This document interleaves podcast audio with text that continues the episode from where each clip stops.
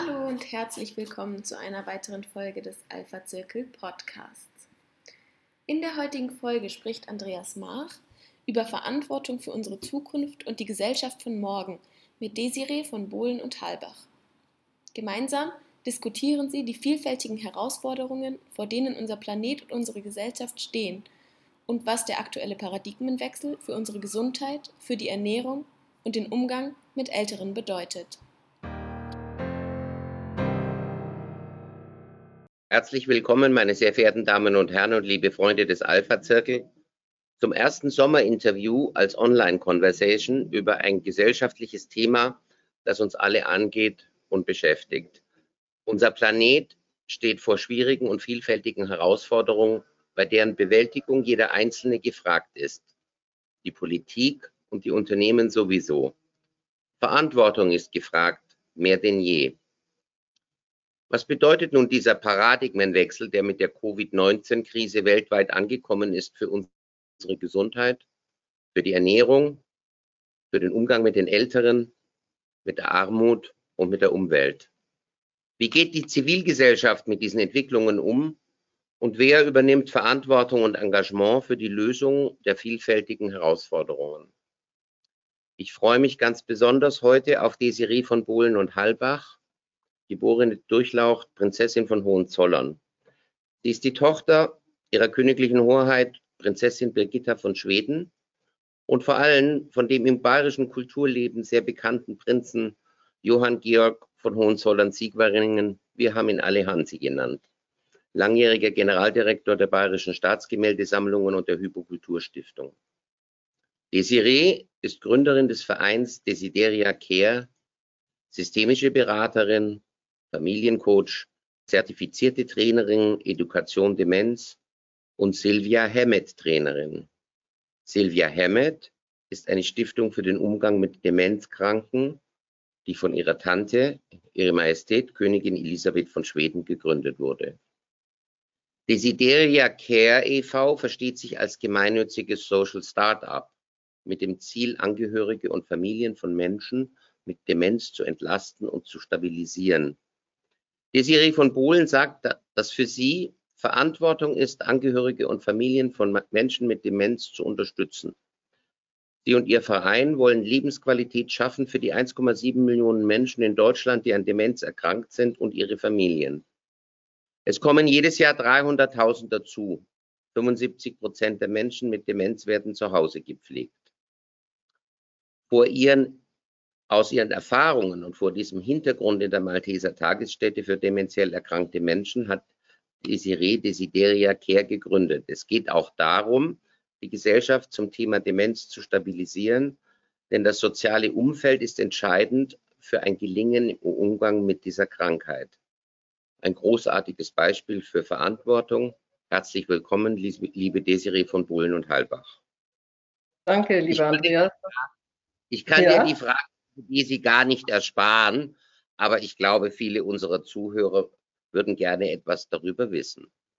Noblesse oblige oder übersetzt Adel verpflichtet bezeichnet das Konzept, ich zitiere aus Wikipedia, dass Adel über bloße Ansprüche hinausgeht und die Person, die einen solchen Status innehat, verpflichtet ist, soziale Verantwortung zu erfüllen.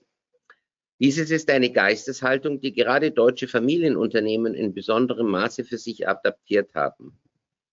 Wie hat es, liebe Prinzessin, liebe Desi, mit diesem Sprichwort auf sich? Und wie bist du mit deiner royalen Verwandtschaft und Abstammung groß geworden? Was hat dich geprägt in Bezug auf Verantwortung, nicht zuletzt in Bezug auf das Gemeinwesen? Ja, das sind viele Fragen, lieber Andreas, rund um den Adel. Und du weißt, du kennst mich ein bisschen besser. Gerade dieses Thema ist für mich so ein bisschen ähm, schwierig, aber ich gebe jetzt mein Bestes. Ähm, ich möchte gleich anfangs meinen Vater zitieren, der äh, zu seinem 80. Geburtstag auch eine Rede gehalten hat und ähm, über die Adligen in der jahrhundertalten Tradition des Mäzenatentums auch gesprochen hat. Und das hat er wirklich durchgeführt und er war und ist der Würde seines Namens immer gerecht geworden. Und er reflektiert über den Adel im Kontext einer Elite, die Verantwortung trägt für den Adelstand, die eigene adlige Familie und für die Gesellschaft als Hüter von Traditionen und Werten, die jahrhundertelang überstanden haben. Also wenn man unsere Familiengeschichte anschaut, die Familie Hohenzollern existiert seit über 950 Jahre und ähm, in dieser langen, langen Zeit haben sich doch, denke ich, einige Werte auch schon in den Genen manifestiert. Und ähm, ob man die jetzt allein dem Adel zuschreiben kann und möchte, möchte ich dahinstellen, denn ich glaube, ähm, es gibt in allen Gesellschaftsschichten Werte und Traditionen, die fortgeführt werden und vielleicht nicht mehr ganz so elitär sind, wie man sie dem Adel vielleicht zuschreiben möchte.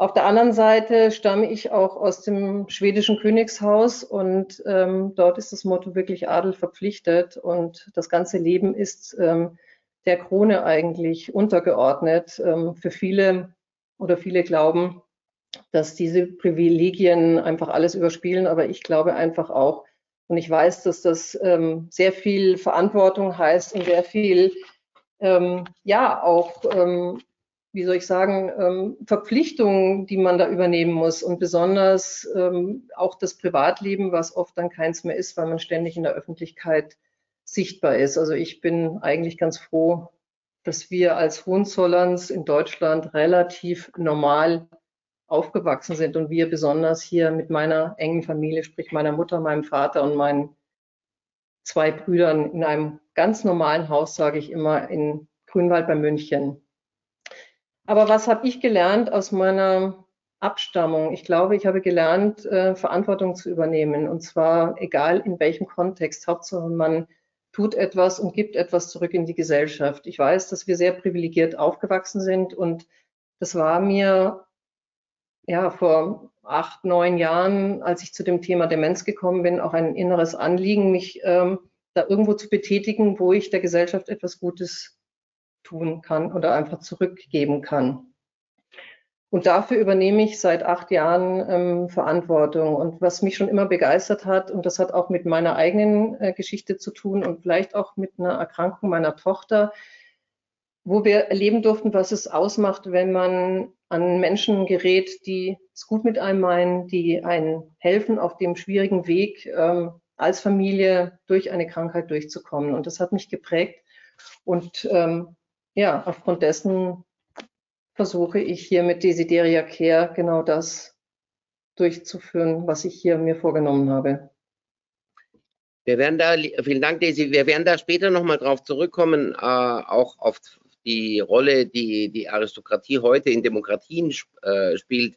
Ich möchte aber trotzdem nochmal eine allgemeinere Frage voranstellen, gerade weil es um die Rolle von Leistungsträgern und Unternehmern in der Gesellschaft geht und das wird in einem Maße diskutiert seit dem Ausbruch der Covid-19-Pandemie, äh, wie es in der Intensität eigentlich vorher nie so richtig stattgefunden hat. Heute spricht man von einem Wertewandel. Äh, heute spricht man davon, dass die Menschen erkannt haben, dass mit der Ellenbogengesellschaft und mit dem sträflichen Umgang mit Klima und Umwelt auch mit den sozialen Disparitäten, die in der Welt herrschen, äh, die Zukunft unserer Gesellschaften und unserer Kinder viel mehr auf dem Spiel steht, als das früher der Fall war. Ähm, wird es deiner Meinung nach nach dieser Pandemie ein Zurück zu weniger, besser, überlegter, kooperativer, grüner, vielleicht, wie du vorhin ausgeführt hast, verantwortungsvoller gehen in Deutschland? Oder wird deiner Meinung nach hinterher wieder alles so sein wie zuvor, wenn der Schrecken der Pandemie hoffentlich irgendwann mal vorbei ist? Ja, ist die Frage, wird diese Pandemie jemals vorbeigehen? Das wissen wir alle nicht. Wir müssen uns rüsten für die Zukunft. Und ähm, ja, was ich glaube oder vielmehr was ich hoffe, ist, dass äh, die Pandemie schon etwas in uns bewirkt hat. Also bei mir hat es auf jeden Fall äh, etwas hinterlassen, ähm, hat was mit Familie zu tun, äh, die Sicht, wie wichtig Familie ist. Ich glaube, das erkennt man daran, wenn man keine hat und gerade in solch einer Pandemie, wenn man alleine ist und dadurch muss. Ich hatte das Glück, dass meine Kinder bei mir waren, mein Mann bei mir war. Ähm, also insofern habe ich persönlich sehr von der Pandemie profitiert. Das klingt so ein bisschen komisch, wenn ich das sage, aber es hat mich zu Gesprächen mit meinen Kindern geführt, die vielleicht so ähm, nicht stattgefunden hätten. Und dafür bin ich irgendwo dankbar. Und was ich gelernt habe, dass Also ich finde es überhaupt nicht mehr wichtig, ähm, immer schneller, größer, weiter und äh, oft dahin und dorthin zu chatten. Ähm, ich glaube, man entschleunigt ein bisschen und ich hoffe, dass das viele Menschen auch so sehen. Ich habe einmal einen ganz wunderbaren Film mit Papst Franziskus gesehen, ähm, in dem er sagt, auch in einem Zitat, äh, das ist wirklich bei mir hängen geblieben, wäre die Welt ein bisschen ärmer, ginge es uns allen viel besser. Und ich glaube, dieser Satz, wenn wir danach nur ein Stück weit handeln würden, ähm, ginge es uns wirklich sehr viel besser. Ja. Glaubst du, in einer besseren Welt leben später? Meine Kinder ist ein Riesenthema bei uns gewesen. Meine Tochter, die auch mal fragt, Mami, wofür lohnt es sich denn überhaupt zu arbeiten? Welchen Werten soll ich folgen? Also die stellen sich schon sehr die Frage, was wird. Und die, die, es macht auch ein bisschen Angst, ähm, die eigenen Kinder so reden zu hören. Aber ich denke, jeder Generation oder jede Generation stand vor Problemen, Schwierigkeiten, Herausforderungen. Und ich hoffe, dass diese junge Generation, die jetzt nachwächst, ähm, befähigt ist, sich diesen Problemen zu stellen und sie auch irgendwie zu lösen. Und wir als älteren Generation, die wir vielleicht viel verursacht haben, sollten auch jetzt handeln und ähm, ein Stück weit daran arbeiten, dass es besser wird. Lass uns zu deinem Hauptthema mal kommen. Du bist seit Jahren engagiert in der Demenzbetreuung. Ähm, wir haben vorhin die Stiftung deiner königlichen Tante, Ihre Majestät Königin Silvia von Schweden, Schweden äh, erwähnt, die mit Silvia Hemmet eine Stiftung ins Leben gerufen hat, die für den Umgang mit Demenzkranken ausbildet und für Verständnis in der Gesellschaft im Umgang mit Demenzkranken wirbt.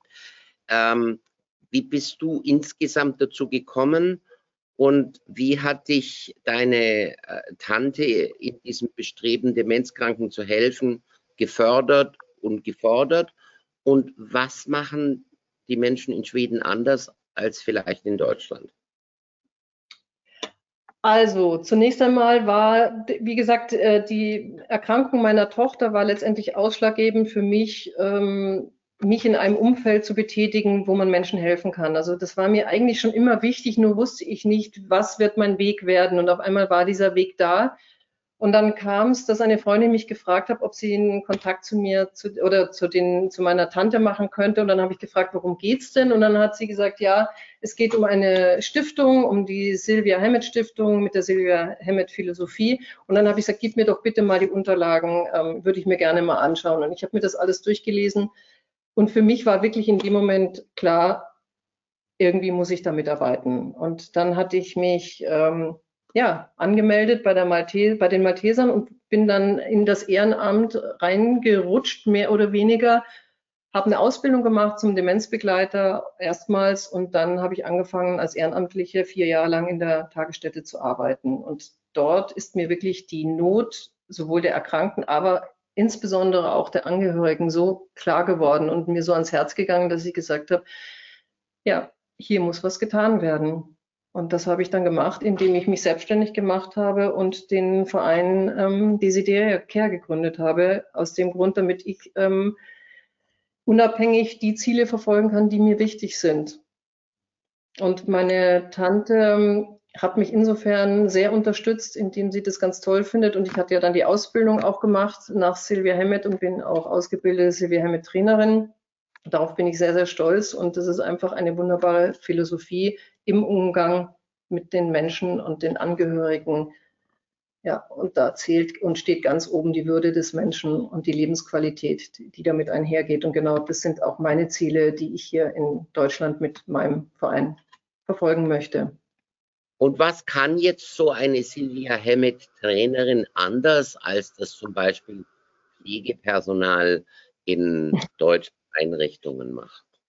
Ja, das ist eine gute Frage. Ich weiß nicht, ob es wirklich viel anders ist. Es ist einfach, die Schweden sind ähm, diesbezüglich ähm, sehr viel fortschrittlicher. Es gibt ja auch Silvia Hemmet Ärztinnen oder Ärzte. Das gibt es in Deutschland nur eine einzige, unter der ich auch meine Ausbildung gemacht habe. Sie haben, bilden Schwestern aus. Sie sehen einfach in Schweden noch mehr das ganze Umfeld, was mit einem Demenz, einem Menschen mit Demenz zu tun hat. Also einfach dieses komplette soziale Umfeld ist extrem wichtig dort. Und ähm, ich für mich habe entdeckt, ja, da glaube ich, kann man noch einiges tun. Und besonders für die Angehörigen und belasteten Familien. Der Verein, den du gegründet hast und dem du den schönen Namen Desideria gegeben hast, der ja ein wunderbares Wortspiel ist zwischen deinem Spitznamen Desi und dem lateinischen Verb desiderare, also verlangen, sich danach sehen und begehren. Wenn man auf die Website blickt, äh, dann sieht man, dass Desideria Care sich einsetzt für eine demenzfreundliche Gesellschaft und für Menschen, ähm, die, die sensibilisiert sind für das Thema Demenz und gleichzeitig auf die Situation und Leistung der Angehörigen für die breiten Öffentlichkeit aufmerksamer machen möchte. Was tut jetzt jemand, der in so einer Situation erkennt, dass vielleicht die alternden Eltern da Unterstützung benötigen? Ähm, wo wendet der sich hin? Was macht er und was könnt ihr dann dabei tun und helfen?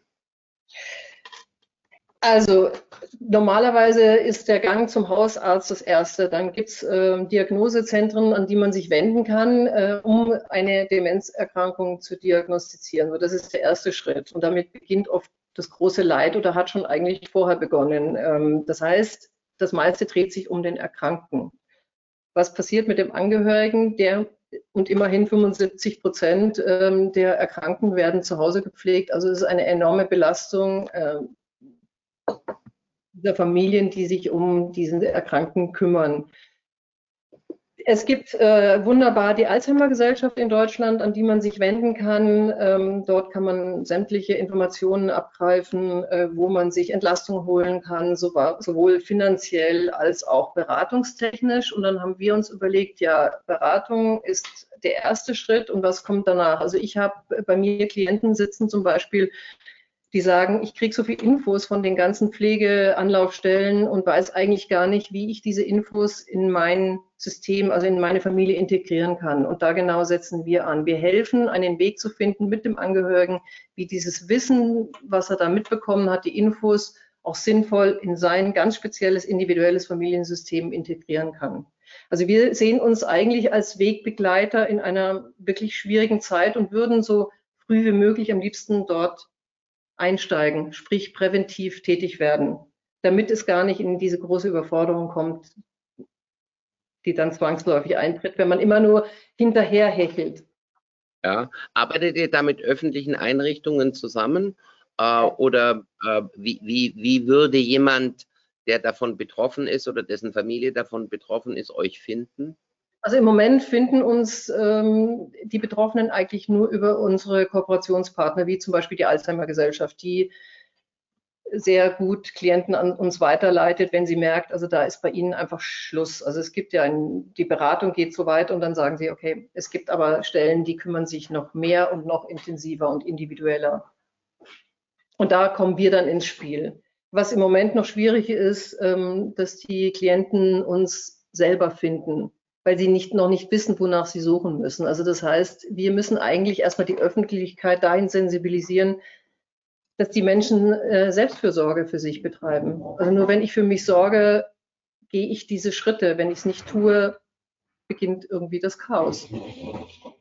Und diese Einsicht muss erst, erst kreiert werden. Viele sehen das nicht ein oder wissen es gar nicht, dass sie das nötig haben. Und die Generation zum Beispiel meiner Eltern, ähm, die dann auch immer gesagt haben, ja, das muss man mit sich selber ausmachen, da geht man nirgendwo hin. Jetzt waren meine Eltern vielleicht nochmal speziell, weil sie Angst hatten mit dem Namen, da könnte einer komisch denken, da kommt so ein, ja, ich sag's mal, ein Prinz daher und hat jetzt irgendwelche seelischen Probleme, ja. Und aber ganz viele Klienten, die bei mir sitzen, sind so gestrickt. Man sucht sich keine Hilfe. Das ist vielleicht eine Generation später, wo das jetzt so, meine Generation, wo das eigentlich nichts Schlimmes ist. Im Gegenteil, es ist, du bist schlau, wenn du dir Hilfe holst. Das bringt mich, äh, da kommt jetzt ein Prinz daher, das bringt mich auf eine Frage, die ich unbedingt noch stellen möchte. Wir sprechen im Alpha-Zirkel viel von Vermächtnis, wenn es um Familienunternehmen geht, weil das unternehmerische Vermächtnis, ich schreibe da ja auch gerade ein Kapitel drüber in dem Familienunternehmerbuch, eine höchst wichtige Rolle gespielt, ob ein Unternehmen über Generationen erfolgreich sein kann oder nicht. Aber in jeder Familie, und das war jetzt vielleicht ein ganz schönes Beispiel, gibt es im Guten wie im Schlechten immaterielle Vermächtnisse, also die ganzen Werte, Geschichten, Legenden, Katastrophen, was man tut oder was man nicht tut, was sich schickt für uns und was, was sich nicht schickt für uns. Also das, was Familie und ihre Mitglieder manchmal über viele Generationen erleben, das prägt ja auch. Und hm, deswegen komme ich natürlich zu der Frage, welche positiven, aber auch welche negativen familiären Vermächtnisse prägen denn dein Handeln und wie hast du die versucht, an deine drei Kinder weiterzugeben? Also ich würde jetzt ganz gerne nochmal ein Zitat anführen. Das stammt jetzt zwar nicht aus meiner ähm, angestammten Familie, sondern aus meiner jetzigen Familie, in die ich reingeheiratet habe, von den Bohlen und Halbers, damals Krupp. Ein Zitat von Alfred Krupp, der hat gelebt 1812 bis 1887, also dem Ur-Urgroßvater meines Mannes. Und er hat ein äh, Zitat geprägt, er hat gesagt, Geld verloren, nichts verloren, Ehre verloren, viel verloren und Mut verloren, alles verloren. Und ich glaube, diese drei Dinge kann ich auch bei uns integrieren. Also meine eigene Familie, wir haben einige Einschläge hinnehmen müssen und ähm, ich habe aber meine Eltern nie, nie jammern hören. Also das war, ging gar nicht. Also man hat das angenommen, was daherkam, ob einem das jetzt gelegen kam oder nicht. Ähm, und dann hat man nach vorne geschaut und ist dann weitergegangen und hat immer irgendwie Haltung bewahrt. Ja, also bloß nicht jammern, ähm, das gab es einfach nicht. Und die Dinge, äh, man tut sie nicht, wie du gerade gesagt hast. Ähm, das ist sehr in meinem Kopf. Äh, man tut einfach gewisse Dinge nicht. Jetzt denke ich aber, aus Krisen geht man oft stärker hervor und äh, man kann einfach sehr viel lernen, wenn man sich diesen Themen stellt. Und ich glaube, ähm, ja, Offenheit und Fähigkeit zu reflektieren ähm, und sich Hilfe holen sind wichtig. Und da unterscheide ich mich ein Stück weit von meinen Eltern, weil ich das so ein bisschen aufgebrochen habe und selbst in einer persönlichen Krise, als meine Ehe quasi, meine erste Ehe den Bach runterging, habe ich gesagt, so, jetzt brauche ich Hilfe. Und meine Mutter hat nur gesagt, das macht man nicht und das tut man nicht. Aber naja, und dann habe ich gesagt, Mami, ich mache es jetzt einfach trotzdem, ja. Und ich muss sagen, es hat mir sehr, sehr gut getan. Und das war auch so ein Grundstein für die Arbeit, die ich jetzt mache. Ich versuche ja auch meinen Klienten zu sagen, holt euch Hilfe. Ihr müsst nicht alles alleine schaffen. Aber so diese Haltung, ähm, die habe ich schon von meinen Eltern auch. Also und dieses Rumgejammer geht gar nicht. Das, das sind ja auch so die, die Vorbilder und wir, wir, wir wundern uns ja hm, über das eine oder andere Befragungsergebnis, ähm, was zum Beispiel jetzt wieder den Umfang des Gesell der gesellschaftlichen Verantwortung annimmt. Und ich glaube, Verantwortung und Mut liegt relativ nah beieinander. Da gibt es zum Beispiel eine, eine, eine Stiftung, der Bertelsmann Stiftung, äh, und du hast gerade die Familie deines Mannes angesprochen und bist als Ehefrau eines bekannten deutschen Familienunternehmers, Egbert von Bohlen, der Inhaber der Bohlenindustrie, in Essen, natürlich mit diesem Metier auch sehr vertraut dass Unternehmen im 21. Jahrhundert gar keine Gewinnmaximierer mehr sind. Dass die Mehrheit der deutschen Familienunternehmen die Einbeziehung sozialer und ökologischer Belange äh, heute bevorzugt und mehr als zwei Drittel sich als aktiv oder proaktiv auf dem Gebiet der gesellschaftlichen Verantwortung sieht die Parallelen zwischen der Aristokratie und vor allen Dingen älteren Familienunternehmen, die sind uns bekannt und die liegen auf der Hand. Jetzt, wenn ich dich frage, ist das ein realistisches Bild aus deiner persönlichen Erfahrung? Da sind irgendwie 500 Unternehmer befragt worden. Übernehmen die Menschen heute Verantwortung vielleicht mehr als früher für Gesellschaft und Gemeinwohl? Oder ist das immer noch so mehr so ein rares Phänomen? Hm. Aus dem Erleben, eigenen Freundes-, Familienkreis, was spielt es da für eine Rolle? Wird das abgewiegelt, Verantwortung, oder hat eigentlich jeder da, kann man ja bis zur Dinner Conversation gehen, oder hat eigentlich jeder da gerne eine Geschichte, die er erzählt, wo er sagt, nee, nee, nee, ich mache das und das und ich mache dieses und jenes, ich spreche vielleicht nicht so gern darüber, aber wir übernehmen Verantwortung für die Allgemeinheit. Also ich denke schon, dass viele Unternehmen ähm, sich ihrer Rolle schon bewusst sind. Also das ist, glaube ich schon. Aber jetzt so in, in, meinem Freundeskreis, also viele sagen, sie finden es mutig, was ich mache. Ja, einfach auch mit so einem ich sag's mal, nicht so sexy Thema, mich so rauszulehnen und zu sagen, da möchte ich ähm, Gutes bewirken. Das, ja, ich glaube, da braucht man schon ein Stück weit Mut und mir, ähm, ja, das, aber das tut gut und ich Und für Mut braucht es einfach auch Freunde, die einen unterstützen. Und das ähm, erlebe ich aber immer wieder, dass in Situationen, wo ich manchmal denke, es geht nicht weiter, sind immer die richtigen Menschen an meiner Seite, ähm, die mich da bestärken, mutig zu sein, ähm, Verantwortung zu übernehmen, ähm, sich für Dinge einzusetzen, die vielleicht viele sagen, wieso machst du gerade Demenz? Wie, wie kommt das? Ja, es hat irgendwie hat es meine, wirklich meine Seele berührt, dieses Thema. Aber ich glaube, es wirklich. Hat sich da die aktuelle Situation, hat es was verändert, auch in deinem Umfeld oder auch in deinem eigenen äh, Nachdenken? Also wir haben vorhin über die Werte, die man genießt, entwickelt hat, als man mit den Familien im, im, im Lockdown war, gesprochen. Aber äh, glaubst du, dass sich da was verändert hat?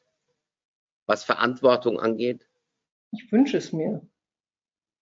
Also ich wünsche es mir wirklich von Herzen, dass mehr Menschen äh, Mut haben, in ihrem Bereich das zu tun, was, was einfach möglich ist. Und ich glaube, wenn jeder Kleines tut, wird was Großes daraus. Es muss ja nicht immer das Riesenrad sein, was man drehen möchte, sondern ich glaube, gerade so im kleinen Bereich finde ich ganz, ganz wichtig. Und das ist das, was ich auch versuche, meinen Kindern mitzugeben. Und ich glaube, deswegen sind auch so Vorbilder sehr wichtig. Ich habe äh, so ein bisschen die Hoffnung, äh, dass aus der Covid-19-Krise, und das hat man jetzt in den Diskussionen in der EU zwischen der EU, Frankreich und Deutschland auch äh, äh feststellen können, äh, dass da plötzlich bemerkenswerte gemeinsame Initiativen sich formieren.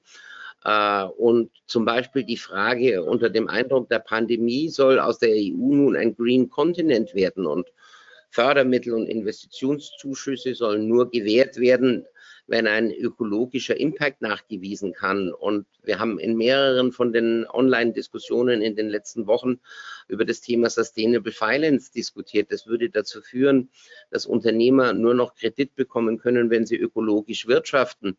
Äh, wir hatten vor drei Wochen eine Online-Conversation mit Cecile Bilius, die ich dir unbedingt mal vorstellen muss, von Pitango, ein Venture Fund aus Israel, die alle Beteiligungen nach der Sustainable Development Goals der UNO ausrichten.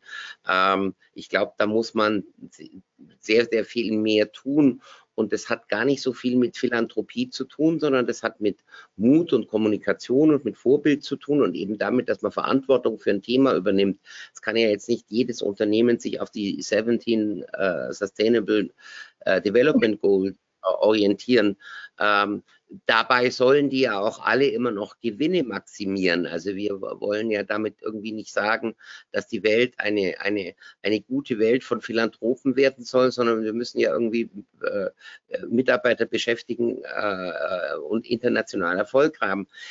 Wenn du sowas hörst und siehst, äh, welchen Eindruck hinterlässt diese Entwicklung bei dir? Inwieweit glaubst du, dass das wirklich stattfindet?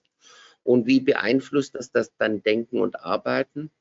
Also ich hoffe schon, dass das teilweise stattfinden wird. Also ich finde die Ansätze gar nicht so schlimm. Ich bin in meiner Seele auch ein bisschen grün, aber nur grün, glaube ich, ist auch nicht der Weg, der uns ja aus dieser Krise jetzt auch rausführt und uns fit macht für die Zukunft. Ich glaube, es bedarf, wie du sagst, vieler verschiedener Ansätze und dass nicht jedes Unternehmen alle Ansätze ähm, verfolgen kann. Ich glaube, das wäre unrealistisch. Ähm, wichtig, also für mich ist einfach, und das ist auch wichtig für mein Handeln, für mich ist die Menschenwürde steht einfach ganz, ganz oben und ich kämpfe für einen würdevollen Umgang mit meiner ganz speziellen Zielgruppe. Jetzt, weil du gefragt hast, was das für mich macht. Ähm, ja, ich weiß, man kann, also man kann sich ja nicht zerreißen. Ähm, und ich habe mich jetzt wirklich für dieses Thema entschieden und ich denke, viele, viele Unternehmen kämpfen sehr für die Umwelt. Ich habe neulich mit einer Dame gesprochen, die auch so Spenden eintreibt und sie sagt, sie haben jetzt einfach sich darauf konzentriert, eben für die Umwelt zu sammeln ähm, und eben nicht für andere Themen. Also ich glaube, Themen haben wir genug, die wir anpacken müssen. Und ähm, wenn jedes Unternehmen sich ein Thema rauspicken würde, wäre auch schon viel geholfen. Auf Sponsoring kommen wir gleich nochmal, wenn wir über die Kultur sprechen, aber ich will noch mal ein bisschen über die Verkreisung der westlichen Industriegesellschaft sprechen und über die Auseinandersetzung des Umgangs mit äh, Senioren. Und bei immer höherem Alter und höherer Lebenserwartung äh, haben wir auch immer mehr mit äh, äh Erkrankungen wie Demenz und Alzheimer zu tun. Ähm, du bist ja da nun wirklich super aktiv äh, hast erzählt, dass nicht zuletzt solche Runden wie die heutigen dazu beitragen, Desideria Care äh, bekannter zu machen. Ähm, wie werdet ihr unterstützt? Äh, bekommt ihr Spenden? Kriegt ihr äh, von der öffentlichen Hand Unterstützung? Muss man das bezahlen? Ähm, wie, wie, wie könnt ihr eure Arbeit finanzieren? Also äh, wir arbeiten im Moment zu 100 Prozent spendenbasiert. Und das ist, ich hatte das Riesenglück, dass ich eben ein Charity-Konzert oder ein Benefiz-Konzert, das mein Vater damals noch angeleiert hat, bevor er dann gestorben ist, und ich dann auch Nutznießerin dessen war. Und da war auch meine Tante aus Schweden dabei und mein Onkel. Und ähm, das hatte natürlich äh, zur Folge, dass ich mit einem ganz guten Polster an den Start gegangen bin. Ist ja auch nicht ganz so üblich. Und von diesem Polster zehren wir eigentlich heute noch. Aber dieses Polster wird natürlich äh, geringer, weil ich ähm, Leute habe, die ich auch bezahlen muss. Und ähm, ja, und dieses Jahr fallen leider, sind bis jetzt sämtliche Spendenaktionen aufgrund von Corona eben auch ausgefallen. Eine Freundin von mir wollte ein Benefizkonzert veranstalten in Stuttgart und mir äh, komplett alles überweisen, was dabei rumgekommen wäre, ist natürlich jetzt auch nicht stattgefunden. Also ja, ich habe so ein bisschen Angst um die Zukunft von Desideria Care, dass wir das irgendwie hinkriegen. Ähm, weil das meiste, was wir machen, ist spendenbasiert. Also wenn ich dann erzähle ich ganz kurz von den Angeboten, oder? Mhm, die wir haben. Darum. Genau, also einmal haben wir ein wunderschönes Projekt, das heißt Musik im Kopf weil Musik im Kopf bewirkt einfach extrem viel in den Familien. Wir möchten denen ähm, schöne Momente schenken, an schönen Orten, dass die Menschen, die zu Hause pflegen und oft in eine Isolation rutschen, wieder am kulturgesellschaftlichen Leben teilnehmen können. Und jeder, der sich ein bisschen mit Musik beschäftigt, weiß, was Musik mit einem machen kann. Also es weckt einfach wieder, und das ist bei den Demenzerkranken ganz, ganz faszinierend. Äh, die finden die Worte, die längst äh, verloren geglaubt sind. Wir hatten ein Konzert in Starnberg und äh, die haben von Anfang bis zum Ende mitgesungen, was auch sehr in unserem Sinne ist, weil Musik bewirkt im Hier und Jetzt sehr viel, wirkt aber noch ein Stück weit nach. Und dieses sich besser fühlen nach so einem Konzert können dann die Angehörigen auch wieder für sich benutzen. Also hinterher gibt es dann immer Kaffee und Kuchen, damit es auch so zu so einem schönen Austausch mhm. kommt. Also das ist ein Konzept, was es so in der Form auch noch nicht gibt. Die meisten Konzerte finden in den Einrichtungen statt und davon wollten wir eben gerade raus. Wir haben gesagt, die Leute müssen in einen schönen Raum, ähm, sie müssen sich wohlfühlen, sie müssen sich würdig fühlen. Und viele, die zu solchen Konzerten kommen, machen sich auch dann schön. Und das macht ja auch was mit einem Menschen. Wenn man sich schön anzieht, fühlt man sich gleich wieder viel besser, als wenn man nur zu Hause im, im Jogginganzug ähm, rumlungert. Also das ist und dieses, äh, dieses Projekt wird leider nie sich selber tragen können. Also das, glaube ich, wird es leider nicht geben. Und das heißt, da brauchen wir ganz, ganz viel Unterstützung. Von ja, vielleicht. Wir hoffen, dass ganz viele zuhören, die das auch so ja. sehen. Ja, das ähm, hoffe ich, weil es sind wunderschöne Momente, die man damit erlebt und es geht wirklich, geht einem ans Herz und an die Seele und man sitzt da und sagt, ah, wie ist das schön und was kann man diesen Menschen für eine Freude machen und zwar der ganzen Familie und das ist uns, glaube ich, ganz, ganz wertvoll. Auch wenn es nur im Moment ist und das vielleicht auch dann vergessen wird. Aber ein Leben mit Demenz ist ein Leben im Hier und Jetzt. Und das muss man einfach verstehen und es auch so annehmen. Sonst hat man mit der Krankheit leider keine Chance. Dass Musik da eine gute Wirkung haben soll, kann sich, glaube ich, jeder, jeder, jeder selber vorstellen. Äh, lass uns doch noch mal zum Schluss auch auf die Kultur kommen. Du bist ja Vizepräsidentin der von deinem Vater Hansi Hohenzollern gegründeten Konzertgesellschaft und du hast gesagt bereits, es ist schwierig, äh, Konzerte können keine stattfinden. Wenn keine Konzerte stattfinden, bekommt man auch keine Spenden. Die Konzertgesellschaft München ist ein gemeinnütziger Verein, der sich in der Pflege und Förderung klassischer Musik und seit 2017 auch des Jazz widmet. Ähm, das ist eine, auch weit über die Grenzen von München hinaus eine bekannte Organisation durch den internationalen Gesangswettbewerb Vokal Genial hat die Konzertgesellschaft und ihre Mitglieder in den vergangenen 30 Jahren über 100 Künstlern den Weg zur internationalen Karriere verholfen. Dafür hat die Konzertgesellschaft auch 1999 den Europäischen Kulturpreis bekommen. Ähm, wie ist es, wenn ihr keine Konzerte machen könnt? Äh, wie steht jetzt die Konzertgesellschaft München da? Gott sei Dank ähm, steht die nicht ganz so schlecht da, weil wir natürlich von unseren Mitgliedern Mitgliederbeiträge bekommen. Aber natürlich ein Mitgliederbeitrag äh, hilft auch nur so weit, indem man für die Mitglieder auch Dinge veranstalten kann. Also wir machen, wollten auch Reisen machen. Das hat mein Vater auch immer ganz toll gemacht. Er hat immer Konzertgesellschaft äh, zu kulturellen Highlights geführt. Und da war er natürlich prädestiniert mit seinem ganzen kunsthistorischen Wissen, was ich jetzt leider nicht so wirklich geerbt habe. Aber wir versuchen es auf jeden Fall ein Stück weit mit zu integrieren. Und das ist halt jetzt alles flach gefallen. Ja, also es funktioniert einfach gar nichts. Und das ist schon ja, sehr traurig, aber wir fangen an, jetzt im September langsam wieder ganz, ganz kleine Konzerte zu veranstalten. Und die werden sehr, sehr gut angenommen. Und die Leute, man merkt es und man spürt es, die haben so richtig Lust, wieder rauszugehen, sich zu treffen, ähm, Gleichgesinnte zu treffen, Musik zu hören. Und zwar nicht nur alleine zu Hause, sondern einfach auch in, mit Menschen, die man kennt und die man gerne hat. Also wir kämpfen da wirklich weiter. Und ja, aber das mit dem Spendensammeln ist eine schwierige Sache. Lisi, lass uns doch nochmal über die Kultur sprechen, gerade in der Stadt in München, wo wir ja alle ungeheuer stolz sind, auch auf die Museen von Weltrang. Ich hatte äh, vor kurzem Besuch von einer libanesischen Opernfreundin, äh, die sagte, die München hat das beste Opernhaus der Welt. Ähm, es gibt hier ein unglaublich reiches kulturelles Leben mit Kulturorganisationen und vielen Kultureinrichtungen, auch vielen privaten Sachen. Ähm, wie glaubst du, hat die Covid-19-Krise die Kulturlandschaft in Deutschland und in München verändert? Und was wird davon kaputt gehen und was bedeutet das für unsere Gesellschaft? Werden wir da überhaupt einmal wieder zurückkehren zu diesem Reichtum und zu dieser Vielfalt? Ähm, oder wird es sehr, sehr lange dauern? Also ich glaube, die, die Pandemie, ähm, Corona hat extreme Einschläge verursacht. Also sowohl, ja, die ganzen Künstler leben ja eigentlich von ihren Engagements, die Künstler, die Musiker, ähm, und wenn die nicht mehr gebucht werden, dann kann man sich ja vorstellen, was mit denen ist. Und wenn keine Aufführungen mehr stattfinden, funktioniert einfach gar nichts mehr. Und das ist wirklich ein, ein, ja, ein riesen Trauerspiel. Und es tut mir so leid, auch um, um diese Künstler. Ich kann das mit Desideria Care, wir hatten vor, noch ähm, sechs Konzerte durchzuführen, mussten alles absagen. Und das sind auch Künstler, die jetzt nicht so tolle Engagements haben. Und ähm, denen hätten wir natürlich eine Chance geben können, auch wieder aufzutreten. Und ich glaube, das ist für die ganz, ganz schwierig, da auch zu überleben. Und vielleicht gibt es auch einige so freischaffende Künstler in Zukunft nicht mehr.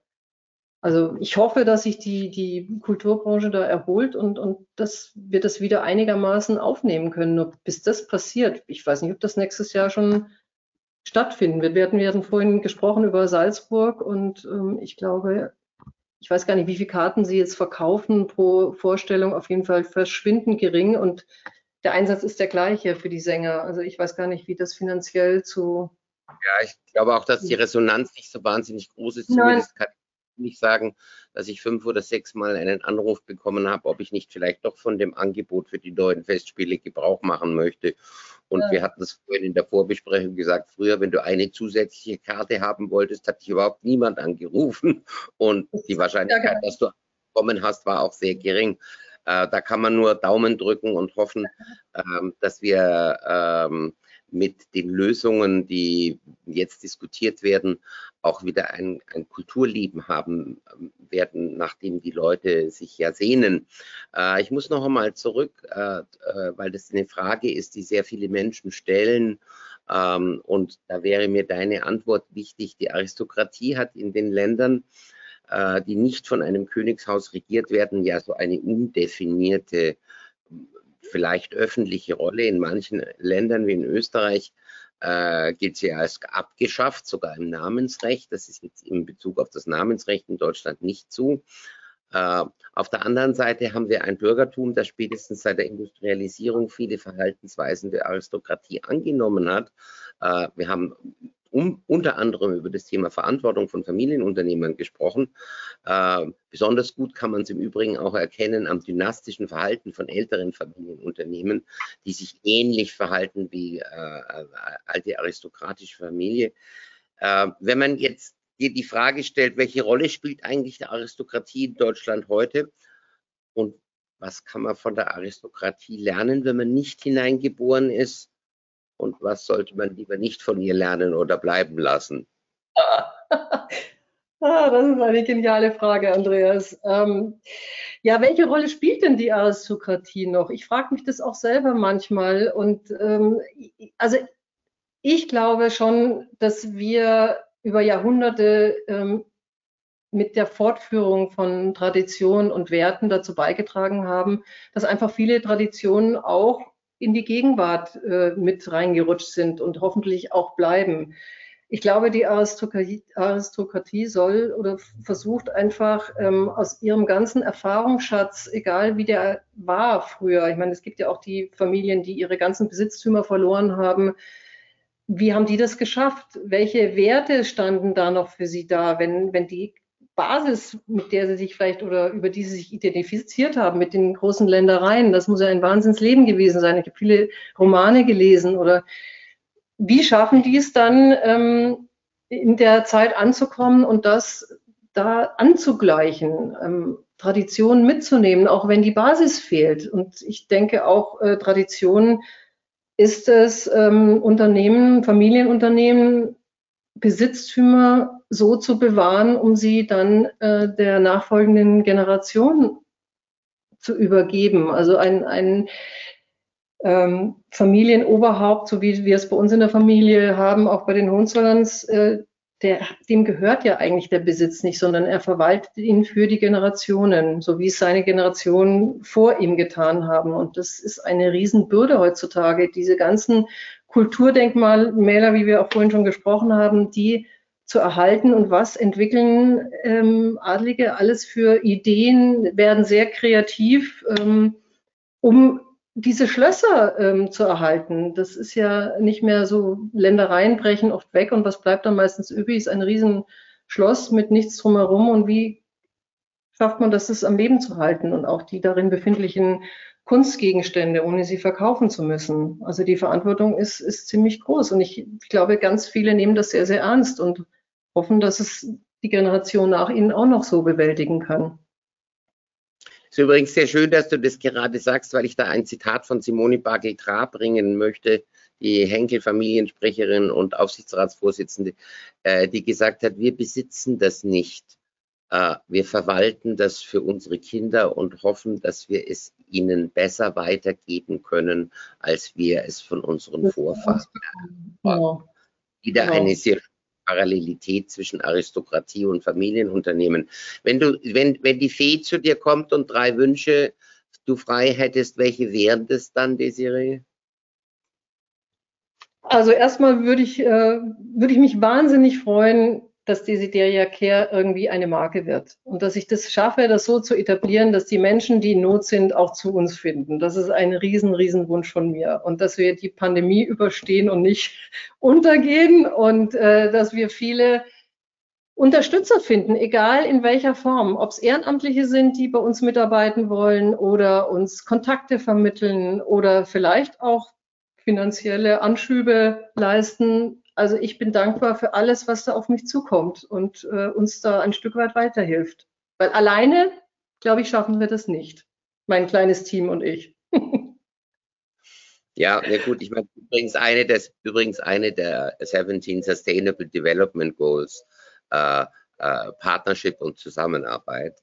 Mhm. Ähm, alleine kann man immer viel weniger auf die Beine stellen, als man es in einer Kooperation tun kann. Das tun wir im Alpha-Zirkel auch.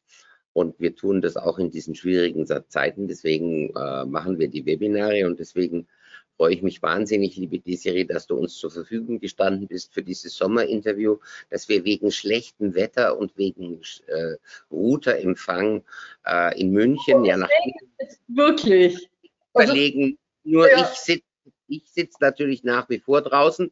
Ähm, hab ganz herzlichen Dank für deine klugen Worte und dass du uns hast haben hast lassen an den Werten und an den Ideen und in der Art, äh, in der du Verantwortung, deine Familie Verantwortung für die Gesellschaft und für die Zukunft und für das Gemeinwohl übernimmt.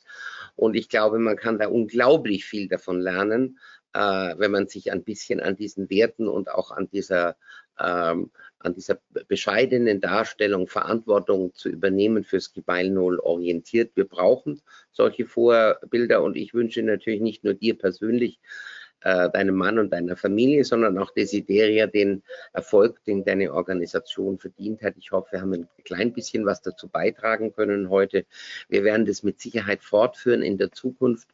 Wir verabschieden uns nun im Alpha-Zirkel für die Sommerpause. Wir beginnen das Alpha-Zirkel-Programm Herbst 2020 mit einer Online-Konversation mit Prinzessin Auguste von Bayern über Natur, Umwelt, Biosphäre und Ernährung im September.